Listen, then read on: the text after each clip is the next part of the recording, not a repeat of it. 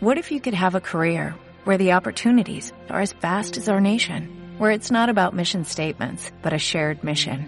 At U.S. Customs and Border Protection, we go beyond to protect more than borders, from ship to shore, air to ground, cities to local communities. CBP agents and officers are keeping people safe. Join U.S. Customs and Border Protection and go beyond for something far greater than yourself. Learn more at cbp.gov/careers. Lunes Inspiradores.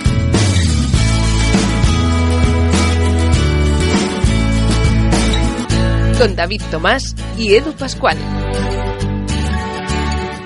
Bienvenidos a Lunes Inspiradores, hoy en un nuevo programa donde nos acompaña un uh, invitado que teníamos muchas ganas de que nos acompañara. ¿Por qué? Porque detrás de, de, su trayectoria hay un buen conjunto de historias de emprendeduría. Y la verdad es que David Tomás aquí está ya la expectante para ya realizar sus preguntas. Eh, David Tomás, ¿qué tal? Bienvenido. Pues muy bien, oye, con muchas ganas. Hoy tenemos con nosotros a Jesús Monleón, que tiene todo el ciclo de emprender. O sea, él ha sido emprendedor, ha sido business angel, mentor de, de empresas, ha montado una aceleradora, ha montado un fondo de inversión, o sea, ha visto todos los ángulos de la emprendeduría. Claro, esto es como el ciclo sin fin, encima Monleón, el Rey León, es que lo tienes todo. Y discúlpame por, por esta uh, malograda broma, sin duda. Jesús, ¿qué tal? Bienvenido y gracias. Muy bien, muchas gracias por invitarme. Oye, eh, empezaremos cuál es la, con la, que, la pregunta icónica del, del, programa, ya te la hemos chivado, o sea, que no, no, pon, no pongas cara de miedo. ¿Qué es para ti un lunes? ¿Qué te supone para ti el primer día de la semana? Para mí me, da un poco igual ser lunes, martes que miércoles. Eh, yo normalmente los domingos, me, los domingos tarde me suelo preparar un poco cómo me va a ir la semana, así que la verdad que para mí un día normal. Desde luego. Y yo creo que forma parte un poco de la, de la actitud, ¿no? De la que comentábamos antes, David, de nuestro invitado de hoy, ante su trayectoria profesional. Exacto, ¿no? Al final hoy es... Eh, no importa el día que sea, ¿no? Él está sí, siempre pensando en qué proyecto va a lanzar, cuál es el siguiente startup que va a poner en marcha. Esa adrenalina ¿eh? que, que, que, tenéis muchos de los emprendedores que han pasado por este programa y que, que realmente, oye, da, da, de qué pensar. Esto, el, el del nace o se hace, ¿no? Un poco, eso sería otra pregunta yo creo que casi de, de, obligada. Yo tengo ahí, siempre lo he pensado, pero yo creo que son. Dicen que se, que se forman, ¿no? Y que se pueden formar, y que yo creo que es. Pero yo en mi caso es una cosa que lo llevo por dentro desde claro. hace muchos años. Yo mi primer negocio, bueno, hace muchos, muchos años cuando estaba en el colegio, que vendía golosinas y tal, pero el negocio más en serio que montamos fue con mis primos, con. Tenía 14 años, que montamos un kiosco de helados de estos típicos de, de Cami y, y, vendíamos helados. Qué o sea, bueno. Que los tres primos, bueno, tres primos de que teníamos más o menos la misma edad y... Esto con 14 años, ¿eh? De... Sí, de 14 y 15 años. O sea, sí, vamos, acabamos de arrancar el instituto. Qué bueno, sí, sí. es decir, y ya, eh, bueno, ya apuntabas maneras, ¿no? Al final es una cuestión de actitud, como bien apuntabas. Eh, y, y, con el con el dinero ganado, ¿lo reinvertiste en otro negocio o, bueno, ya ahí fue ya para... No otro? recuerdo qué hicimos, me acuerdo que sí que ganamos bastante dinero, para nosotros para aquel momento fue bastante dinero. Claro. Eh, sí que recuerdo que eran pesetas, pero eran sobre las 100.000 pesetas, 600 euros, que a lo mejor ahora pues, parecía poco, pero... Wow. Claro, hace... uno, sí, estamos hablando, a lo mejor estamos hablando pues, de ser del 93, 94 para mí fue como, como una experiencia, pero no, no, no la experiencia de tener de, de, el gran dinero que ganamos, cada uno de los tres primos, ¿no? O de las tres ramas, sino por la gestión de lo que aprendes en un, en un kiosco de helados, que aunque parezca se aprende bastante. Esto que fue un verano. un verano, sí, sí, un verano. Y, y luego para... Um, Tú tenías claro que querías estudiar, que, que... ¿Cuál era un poco tu orientación, no? Cuando terminaste esto del kiosco, ¿qué pensabas hacer? Yo tenía una quería hacer, por una parte me, me atraía mucho las matemáticas, pero básicamente porque cuando empecé a estudiar eh, quería montar un algoritmo que batiera la bolsa. O sea, o sea que, que, que... ¿Eso con, con, qué edad te planteas eso? Pues no sé, cuando, cuando empezó la universidad es lo, mi, lo wow. que me planteo. Qué bestia. Hay mucha gente que empieza en la universidad y piensa cosas totalmente, no, totalmente pero, locas y sin duda. Era una cosa que me, me atraía, ¿no? Claro. Y luego ya conforme ¿Porque tú estudiaste económicas? Sí, estudié económicas, estudié e económicas, luego pasé a ADE cuando vi que lo del algoritmo para batir la bolsa era una, una idea loca y que me gustaba mucho más. Ya en la universidad empecé a, a moverme para arrancar alguna startup y de hecho teníamos una junior empresa que era bueno, una empresa para, para estudiantes y de ahí yo creo que ya empezamos a, montar negocietes y básicamente todo era en internet porque era como la, la novedad y de hecho ahí es donde conocí a Nacho González Barros con Infojobs que también ha estado por aquí en el podcast. Por aquí ha pasado. O sea, pues, pues, hace unos, unos cuantos años, ¿no? Y, y mi idea era montar una bolsa de trabajo online porque veía ineficiente enviar currículums en papel a la vanguardia o mediante la vanguardia.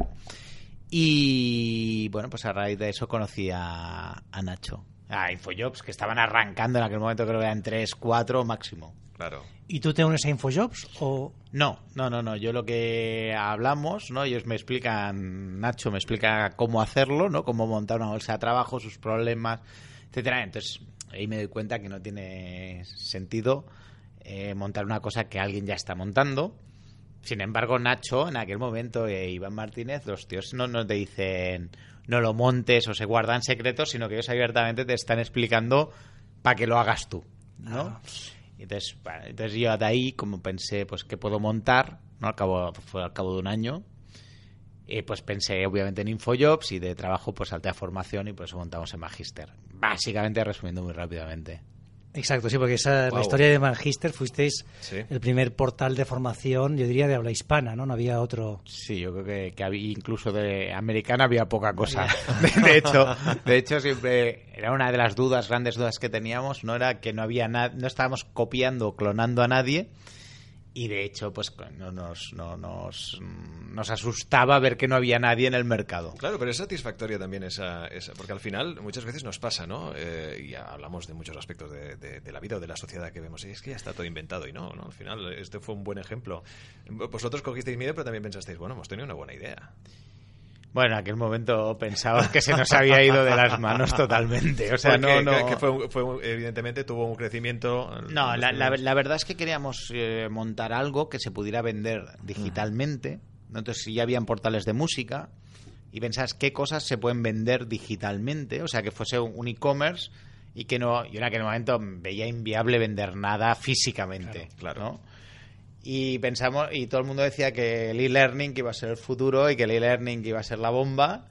Y el día que nos pusimos pues nos dimos cuenta que no existía ningún curso online. De hecho a raíz de eso montamos AEFOL que es la Asociación Española de Formación Online para incentivar a que hubieran cursos. Inicialmente nace como un portal para vender cursos online y acaba siendo un site de clasificados de cursos normales.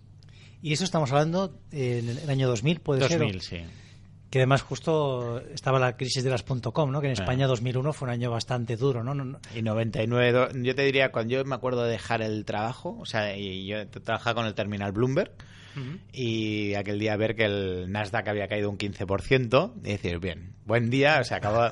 claro, en aquel momento, tú cuando eres... O sea, obviamente mirado con perspectiva una persona que yo tenía 22, 23 años, era mi primer trabajo, y, a mí me parecía que estaba haciendo una locura, ¿no? O sea, que, había destrozado mi carrera profesional por hacer eso. Y luego lo ves con perspectiva y ves que no tiene que no pasa nada absolutamente por probarlo, intentarlo, y aunque hubiera salido mal, pues tampoco hubiera pasado nada. Y de Magister, bueno, ahí estuviste unos cuantos años más, ¿no? Y decides salir del proyecto del Grupo Intercom. Cuando sales, ¿cómo es un poco el proceso, no? Porque montas un proyecto de cero, al final decides abandonarlo. ¿Cómo fue algo sencillo? Me imagino que, mm. sería complicado. La, verdad, fue de los momentos profesionalmente más duros porque eh, esto lo montas con toda la ilusión, con, con amigos, con familiares, con los primos. Eh, lo montas con un socio y la verdad es que no te sientes a gusto con la, con la situación, te das cuenta que le has montado la empresa. Hoy mi sensación era que le había montado la empresa a un tercero y que yo lo único que había hecho era pagar la fiesta esa fue mi sensación, no quiero decir que sea así o no. El día que me fui, pues fue básicamente por un rebote. O sea, estaba hasta las narices y dije que. O sea, mi sensación era que le había montado la empresa mm, de forma muy barata, económica, al grupo. Eh, nos había costado, había sido muy, muy duro. No habíamos conseguido, o sea, habíamos picado mucha, mucha piedra. Y en el momento que estaba traccionando, yo percibí que, se nos echaba a un lado para, para... Es verdad que nosotros éramos muy jóvenes, pero que no, no podíamos hacer lo que nosotros queríamos. Eh, entonces yo un día, pues eh, no me acuerdo qué, qué, discusión tuvimos, así que cogí el, cuando cogí el coche yendo para casa al mediodía, me di la vuelta, llegué y les dije que me iba. Eh, Eres una persona impetuosa, ¿eh? O sea... Me equivoqué aquel día y no lo tenía que haber hecho. Sí, tenía que haber sido mucho más reflexivo y haberme esperado un cierto tiempo. Pero te hubieras acabado marchando igual. Sí, pero por lo menos yo creo que si te tienes que ir, te vas, pero, pero de buenas. De buenas y sacando lo máximo. que Irte de golpe es lo más absurdo que esto. Pues bueno, lo que está, está, bien es aprenderlo cuando tienes 24 años y no pasa nada. Entonces decidí irme y salir del mundo emprendedor porque mi sensación, mi feeling con el mundo, los inversores o todo este mundillo, primero que Internet en el que todo el mundo hablaba, pero un sector que no existía, que no había, no había inversores, no habían ingresos, la gente por la cuando hablabas con clientes se decía, no, trabajo en Internet o de una página web, no, no, no, te escupían, pero vamos, era, ah, estos son los timadores de Internet que ha explotado la burbuja. ahora tiene mucho glamour, ¿no? Pero hace 15 años... Lo que hace el desconocimiento, eh, que genera todo este tipo de comentarios, por desgracia. Entonces fue, fue duro porque pues yo pensé que me volvía al mundo financiero y que me ponía a ganar dinero y que lo de, lo de los emprendedores, pues bueno, que ya si acaso, que me parecía un poco timo. Ajá. O sea, de eso, por eso también viene un poco mi filosofía de no ser muy fan de los o sea que si yo tengo un proyecto lo manejo yo y no lo maneja un inversor, ¿vale? Porque en aquel momento el grupo nos dejó hacer mucho hasta que fue bien o hasta que necesitamos más dinero o cambiar la estrategia versus lo que el grupo está acostumbrado. ¿Vale? El grupo para nosotros fue un socio más estratégico que no financiero. Y entonces, cuando sales, eh, ahí pasas a, a, capital riesgo, ¿no? Estás en. Eh, ¿Y estuviste cuántos años? Seis años en Capital. Seis años, pensaba que había sido menos. Yo también, pero pasó muy rápido. No, pero estuvo muy bien, estuvo muy bien. Bueno, claro, ahí lo, lo, bueno es que viste un montón de proyectos, ¿no? Viste empresas que, que, luego han sido, han sido empresas de éxito, ¿no? Como Privalia, me imagino, compañías parecidas. Sí, a ver, lo bueno de, de aquel momento es que empecé los dos, los dos años siguientes, a entrar, eh, fue como un shock, como una. de, de agua fría porque pasé de montar una empresa a trabajar en un departamento que era capital riesgo, éramos tres personas y hacíamos operaciones de más de 100 millones de euros en pues la primera fue pan bueno pan rico y capravos vale, siempre en cashins no pues imagínate pues para mí fue como un shock culturalmente muy muy, muy grande y luego pues se propuso montar el departamento. Yo ya me hubiera ido después de esos dos años y medio me hubiera ido de la caixa porque la verdad es que ya vi que no era lo mío o sea, me gustaba, me, aprendí mucho. Yo cuando acabé la carrera, mi trabajo final de carrera fue de capital riesgo. O sea, que yo el capital riesgo lo tenía como una cosa eh, que quería hacer, ¿no? Así que la hice y en la Caixa me propuso, bueno, arrancar el proyecto de emprendedores y nos dejaron, para mí fue un proyecto de emprendedores dentro de la Caixa. Nos dejaron hacer bastante, siempre muy controlados de no salirnos del guion, pero muy interesante yo no te veo a ti trabajando para un banco, ¿eh? O sea, no, al final es la persona que tienes que ir por libre con... Los dos primeros años estos fueron un poco duros para mí. O sea, estar sentado en la mesa, no hablar con la gente, mirar informes. Pero aprendí un montón, o sea, aprendí cosas que ahora me sirven, ¿no? Yo creo que cualquier emprendedor eh, sería eh, o es muy bueno que haya trabajado antes en una corporate para entender cómo trabajan las corporates o hay una cosa que yo no estoy pues, la Caixa tiene culturalmente a nivel o sea cultura de, los trabajadores es una cultura para mí muy fuerte donde el se trabaja yo por ejemplo en mi departamento o en, Caixa Holding en aquel momento era al milímetro. O sea no hay estimaciones o overalls o sea medias donde podemos estimar qué va a pasar. No si analizamos una compañía se analizaba en un grado de profundidad que no te lo imaginas, ¿eh? O sea, entonces a mí eso, llevado luego, cuando veo muchas operaciones dentro del mundo de Internet y veo que la gente hace los números al grosso modo y no baja al detalle, mm, lo que aprendí en la caixa fue totalmente al revés. Y yo era de los que hacía los números en overall, ¿eh? O sea, que decir... Os digo que cuando hicimos la adquisición de, bueno, parte de la compra de, de Capravo, no sé si tenía 500 tiendas, nos leímos los contratos de las 500, los contratos de alquiler de las 500 tiendas, se las proyectamos año a año, eh, mes a mes, porque era un activo muy importante, ¿no? Y una cosa que, que, que, es de bajar al detalle. Otros hubieran hecho el overall, el overall, la media, ¿no? Sí, exacto, la media, etcétera, pero era como muy... Y cuando decides salir de la caja, ¿cómo, o sea, ¿cómo funciona? También es un día que te dices, venga, se acabó, o lo, lo, reflexionas durante un tiempo. No, llevo ya como un año, un año, o sea, un año, dos años pensando que que quiero volver a emprender, pero también es verdad que vivía bien dentro de la caixa, pues me había montado mi propio círculo y hacía un poco lo que quería cuando quería y como quería. O sea, yo te diría que dentro de la caixa he vivido muy bien. decir, mm, y me he adaptado al entorno, en un entorno corporativo me adapté a un entorno que, que en mi micromundo y me movía muy bien.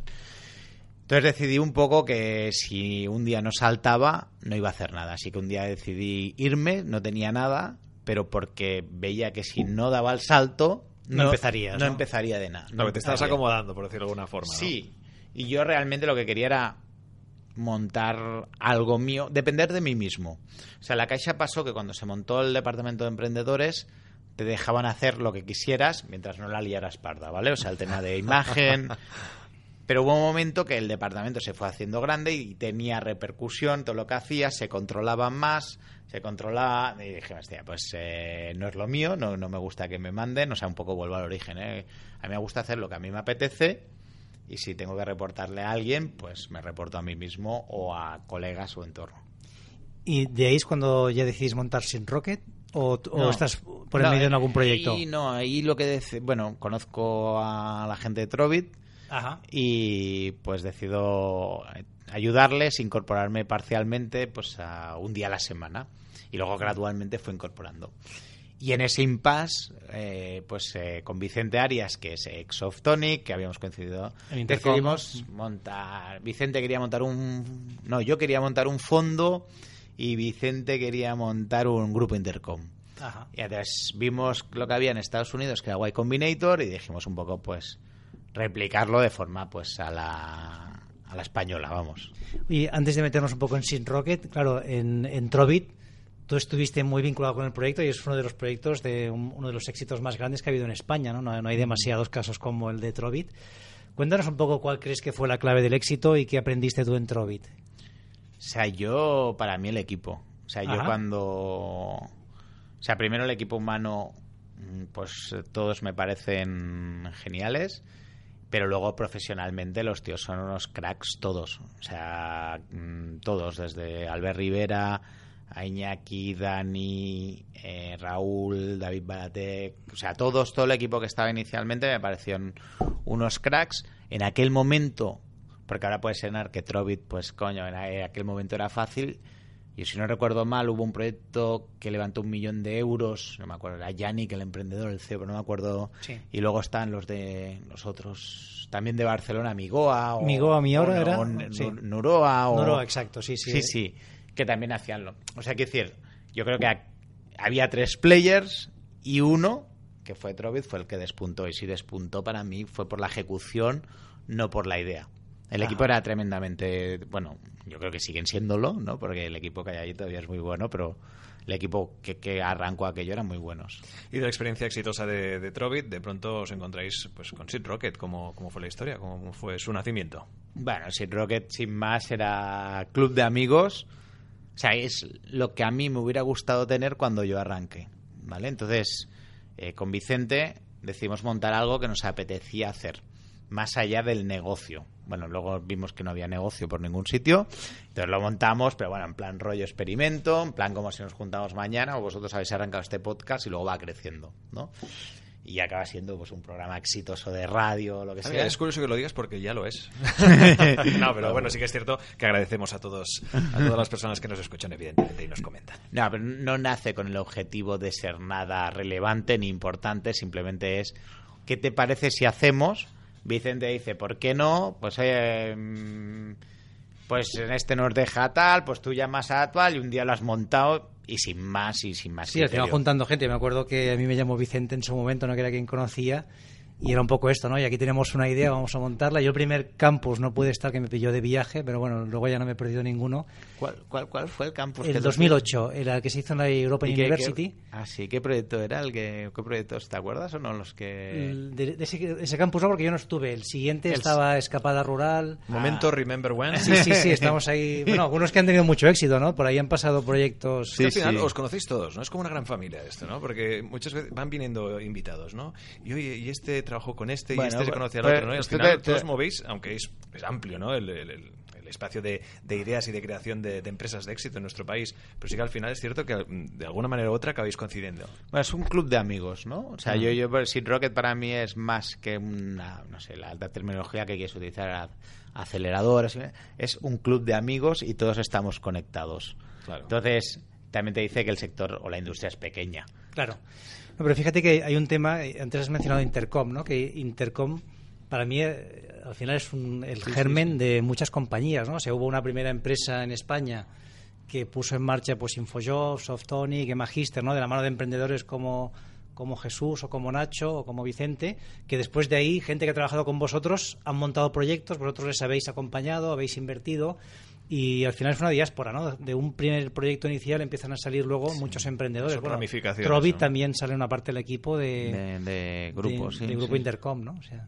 Que para la gente, evidentemente, bueno, has, definido más o menos cuál es su historia, pero para quien nos esté escuchando, pues Seed Rocket eh, ofrece a las startups un espacio común de trabajo y conocimiento, potenciando las sinergias entre ellos y facilitando el traspaso de know-how entre los emprendedores. La definición un poco ya de enciclopedia, ¿eh? pero sí que es cierto que eh, entiendo que dentro de esta colisión de grandes ideas ah, habréis encontrado a, startups con ah, proyectos ah, pues innovadores, disruptivos. ¿Cuál de ellos podrías destacar de estas ideas que os, que os o sea, yo Más, que proyectos, porque proyectos hay, ha habido buenos y malos, ¿no? Como, como o digamos el éxito relativo, ¿vale? Para mí el éxito entre vender una compañía, o sea, el éxito ahora mismo en, dentro del mundo de tecnológico de Internet es como que has vendido tu empresa. Para mí eso no es un éxito, porque puedes haber vendido la compañía porque has tenido suerte, porque has estado al momento ideal, en el sitio ideal. Eh, para mí eh, el éxito es que una empresa genere pues valor para sus accionistas, para sus empleados, para los stakeholders, ¿vale? Para mí eso es la definición que si te vas a cualquier libro de económicas te, te diría de definición de empresa, ¿no?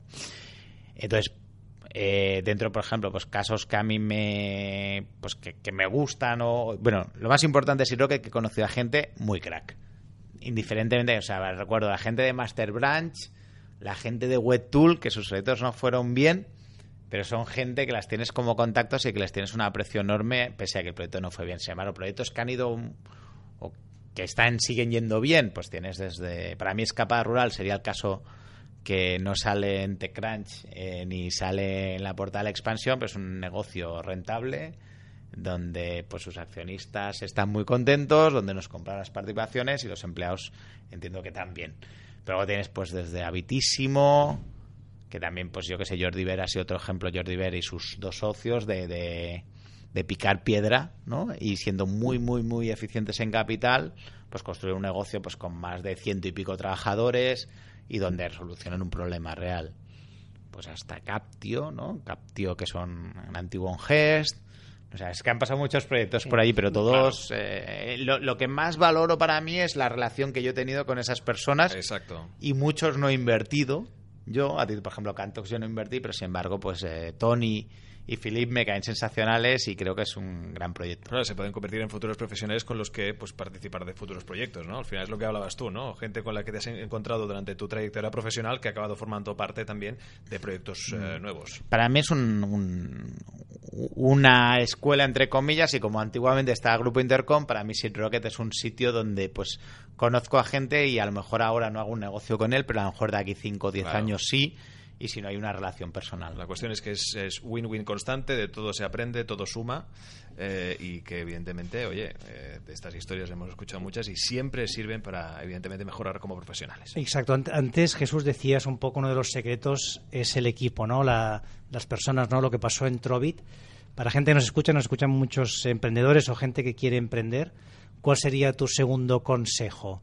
que les dirías, oye, después de tener claro el equipo, y buscar gente potente, ¿qué es lo siguiente que tienes que hacer? Bueno, como hay una un día, Caviedes, eh, para, que no lo sepáis, Caviedes para mí es una persona que le tengo mucha referencia porque he participado en muchas compañías con él, ¿no? Y, y un día, eh, luego, bueno, aparte después de lo de Trovit, montamos otra que esta salió mal, que es Oferum. Salió mal, pero de las que yo más orgulloso me siento, porque es realmente, pues, Vicente, o sea, conjuntamente con Vicente y con Sacha, digamos, lideramos de, de, cero y montamos una cosa que para mí sí que es muy grande y que genera trabajo y que nos va bien hasta que no tomamos una serie de decisiones positivas, ¿no? Pero eh, un día invitamos a Caviedes, ¿vale? A dar una charla, porque Caviedes era socio y, dijo eh, a dar una charla a los trabajadores, ¿no? Y, y, dice, no, porque la gente le preguntó, ¿qué es lo más importante?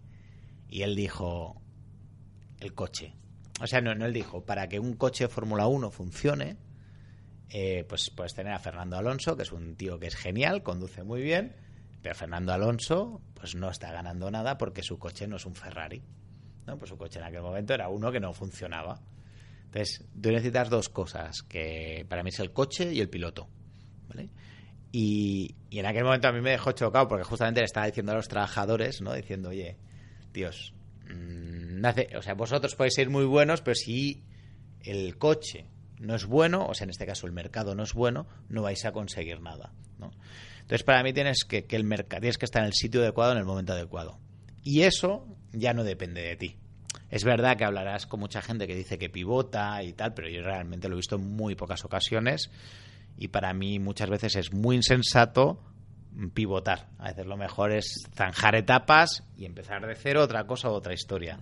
¿no? Yo donde he perdido más, más dinero no ha sido en cosas que no han funcionado, sino en cosas que no han funcionado. He intentado dar la vuelta y darle la vuelta y darle la vuelta hasta el momento que los ánimos se cansan. Por lo tanto, para mí el segundo consejo sería estar en el sitio adecuado, en el momento adecuado, en el mercado bueno. Bueno, esta parte que dices es interesante, justamente lo de los ánimos, ¿no? Porque también hay un poco la teoría de decir, oye, igual te has quedado en una vuelta más de tuerca, pero es verdad que si lo has intentado tres, cuatro veces y los ánimos te van para abajo, yo lo he visto en algunos emprendedores que ves que, aunque ahora tengan el, oye, el, la orientación correcta, esos emprendedores no lo van a sacar porque están ya como a punto de desfondados, ¿no? O sea, no tienen fuerza para ni energía mental para sacarlo adelante, ¿no? Sí, yo, yo creo que, que, que, todo tiene sus timings. Yo una recomendación, otra recomendación que haría es, oye, fijar cuánto tiempo y qué inversión quieres destinar.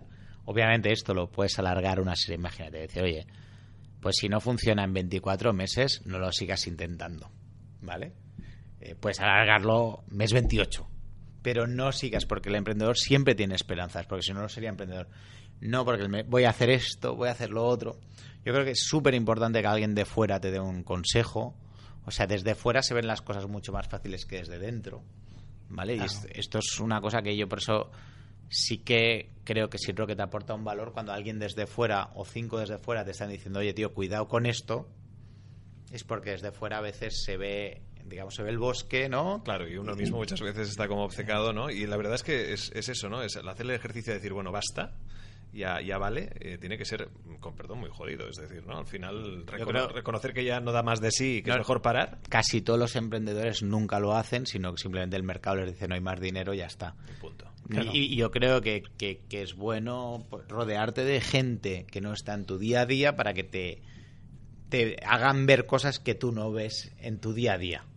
Claro, un poco el resumen sería pon un mentor o una mentora en tu vida, ¿no? Alguien que, que, te esté de fuera mirando a, la distancia y te dé una, una opinión, digamos, sí. externa ¿no? y no involucrado directamente en el proyecto. Sí, además yo destacaría, eh, como tú Jesús, eh, una persona que, tiene pues la, iniciativa, siempre has querido como ser, o no rendir cuentas a nadie, sino a ti mismo, precisamente, como siempre has querido rodearte precisamente de grandes profesionales y de gente que te, que te mentore. ¿no? Has, has, querido eh, tener tus propias decisiones, pero rodeado de gente que, te ayude a mejorar. O sea, a mí lo que, y es una reflexión que yo he ido haciendo con el tiempo, a mí lo que no me gusta es que nadie me diga lo que tengo que hacer. Claro. Porque para para eso, pues, eh, pues eh, para eso no, que yo no quiero, no estoy a favor de los de imposiciones, ¿no? Este sí, pero dentro de este mundo hay muchas metodologías, cada uno puede hacer lo que quiera, como quiera, no hay, no hay recetas buenas ni recetas malas, ni fórmulas buenas ni fórmulas malas. Entonces, y al mío es, yo hago lo que quiero cuando quiero. Sin embargo, me rodeo de gente alrededor que me dan su opinión, yo las escucho y luego hago lo que me da la gana. Entonces, eso es lo que a mí me gusta, eso por eso Seed Rocket tienes un poco ese formato, ¿no? Te puedes rodear de gente muy buena, que son los mentores, y ellos te dirán lo que les dé la gana, tú ejecuta lo que tú quieras.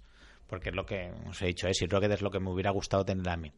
Y Jesús, ahora cambiando el ángulo, o sea, ahora tú ya, aparte de emprendedor, también eres inversor, ¿no? Que has creado un fondo, que era un poco una idea que tenías mm. hace más de 10 años y ahora ya está, ya es una realidad, ¿no? Ya, habéis invertido en bastantes compañías. ¿Qué valoras de un, de un, emprendedor o de una emprendedora? Cuando tú ahora les miras, decir, oye, al final tenemos que tomar la decisión si vamos a apostar por vosotros, si, si podéis ser una empresa que pueda tener éxito y crecer. ¿Qué cosas valoras más allá del equipo, ¿no? Que entiendo que esto pues siempre es una, una prioridad. O sea, Seed Rocket for Founders, que es un poco el brazo inversor de, o el fondo asociado a Seed Rocket, que lo que trata, o sea, una de las cosas que nos dimos cuenta en Seed Rocket era, joder, a veces invertimos como business angels, pero nos falta un poco de brazo para poder poner más dinero, porque mucha gente, cuando, y estoy un poco triste, ¿no? Pero a decir, no, son emprendedores de éxito, pero me han puesto 10.000 euros, ¿no? A la gente le parece poco 10.000 euros, a mí me parece 10.000 euros como dos vacaciones a Indonesia, o sea que me parece una gran inversión. o sea, cuando lo miras en términos de verdad, la, gente parece, ¿no? 10.000 no es nada, pero a mí me parece. es mucho dinero, sin duda. Es, bastante dinero. Entonces, yo básicamente lo que me gusta es la atracción. Eh, o sea, yo lo que miro es que no, no, no. Y leo muchas, muchas vueltas, he hecho un análisis de todas las que he invertido, porque a lo mejor he invertido en, a título personal en 40 inversiones. He intentado sacar la fórmula que me diga. Y no tengo ninguna fórmula. Entonces, lo único que sí que hay cosas que me, que me llaman la atención es cuando estoy hablando con la gente es tracción. O sea, datos que me hacen pensar que eso va a ir más allá. O sea, o descubrir nichos que yo no sabía, pues yo sé, que las, mm, la cosmética de no sé qué puede, tiene un mercado que es no sé cuántos y está vendiendo tantos y, o sea, a mí eso es lo que más me, choca cuando hablo con una, con una persona o con un emprendedor que me está vendiendo su proyecto, entre comillas. ¿Y, cómo diferenciar entre el emprendedor que ve, un poco vende humos, ¿no? que los hay también, ¿no? igual que, hay personas que se presentan a un trabajo y están sobrevendiendo su currículum, y el que realmente mm, hay un trabajo detrás, hay un know-how, hay unas ganas de hacer cosas pues yo, yo, básicamente, por eso Seed Rocket te dura pues en torno a unos 4 o 5 días, porque en una reunión de dos horas es muy fácil que alguien te venda algo y es muy difícil detectar, pero cuando llevas cuatro días con él es y un conjunto de 20 personas se transmite mucha información más allá de la técnica. Sea, porque técnicamente pues una persona genial, pero a lo mejor por carácter pues a mí no me, no me apetece. Y no quiere decir que ese emprendedor pues no vaya a ser la bomba, ¿eh? Quiere decir que... Yo, bueno, son tus criterios, ¿no? En este caso. Sí, entonces para mí es hablando mucho, mucho rato y sobre todo hablando en, termas, en términos informales. O sea, cuando sacas más información sobre una persona es cuando estás en un bar, entre comillas un bar, tomando un café o hablando de forma informal sin que te esté explicando no tu, el business plan o, o, el, o el término. Claro, que no, no, venga de manual, ¿no? Sino que al final sea una, mismo. Sí, una relación. En la relación vas obteniendo datos. Por eso para mí es muy importante cuando los, los emprendedores cuando quieren cerrar una ronda vienen como en dos meses la tengo que cerrar, ¿no? O en un mes. Y tú, sin embargo, te vas alargando. Y muchos emprendedores a lo mejor tienen la, sensación, pero no, de, que lo estás alargando para ver las métricas y el último mes. Pero es muy importante esa relación. Por ejemplo, hay una emprendedora que, nos ha gustado mucho en Sea Rocket for Founders, que es la de Shelter, porque cuando le pedías algo, a las tres horas te lo, tenía hecho, ¿no? O estaba, te, te respondía, te llamaba. O sea, la actitud conforme te va respondiendo las cosas es muy importante. No, hay gente que le envías un email y te responde a la semana, no pasa nada porque puede estar liado, ¿no? Pero también ves un poco, detectas una serie de patrones y ya está.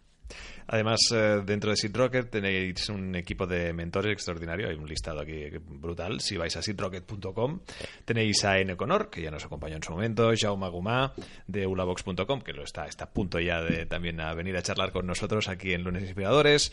Y también, un, bueno, aquí hay un tal David Tomás que no me suena de nada. Este, este no sé quién, este no ser de los buenos. Es buen tío, ¿eh? es buen tío, es buen tío. Y da buenos consejos, dicen, ¿no? Pero sí que es cierto que realmente es lo que tú dices y, bueno, se corrobora y se certifica. Rodea de, los mejores, ¿no? Realmente de, grandes profesionales que ayuden precisamente a hacer crecer estos proyectos. Y la pregunta para ti, David, es decir, tú formando parte de un proyecto de esta, de esta forma, ¿qué has aprendido a nivel personal, rodeado de tantos cracks y también rodeado de, de estas ideas y de estas ganas de emprender, de estos proyectos? Bueno, hombre, yo, a ver, por resumir en alguna idea, yo creo primero que cuando estás con cracks, obviamente se te pegan cosas, o sea, cada día aprendes, ¿no? En, cuando hacemos algún campus, pues no solo aprendes de los emprendedores, sino también de, los mentores.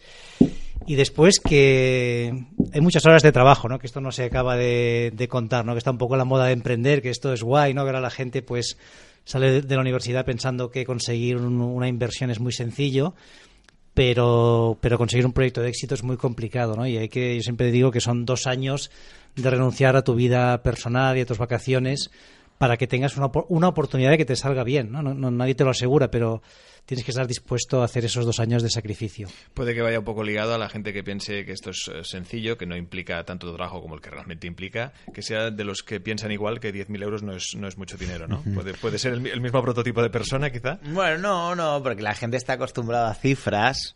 Tú escuchas, lees ahí internet, ¿no? Y lees el Twitter y la gente no, medio millón de euros le parece poco. Y cuando salen de tu bolsillo, yo siempre digo que hacer inversiones es fácil hasta que te vas a tu cuenta corriente y haces la transferencia. Y duele. porque ese dinero es, no lo vas a utilizar para otra cosa, sino para un futurible o una opción A.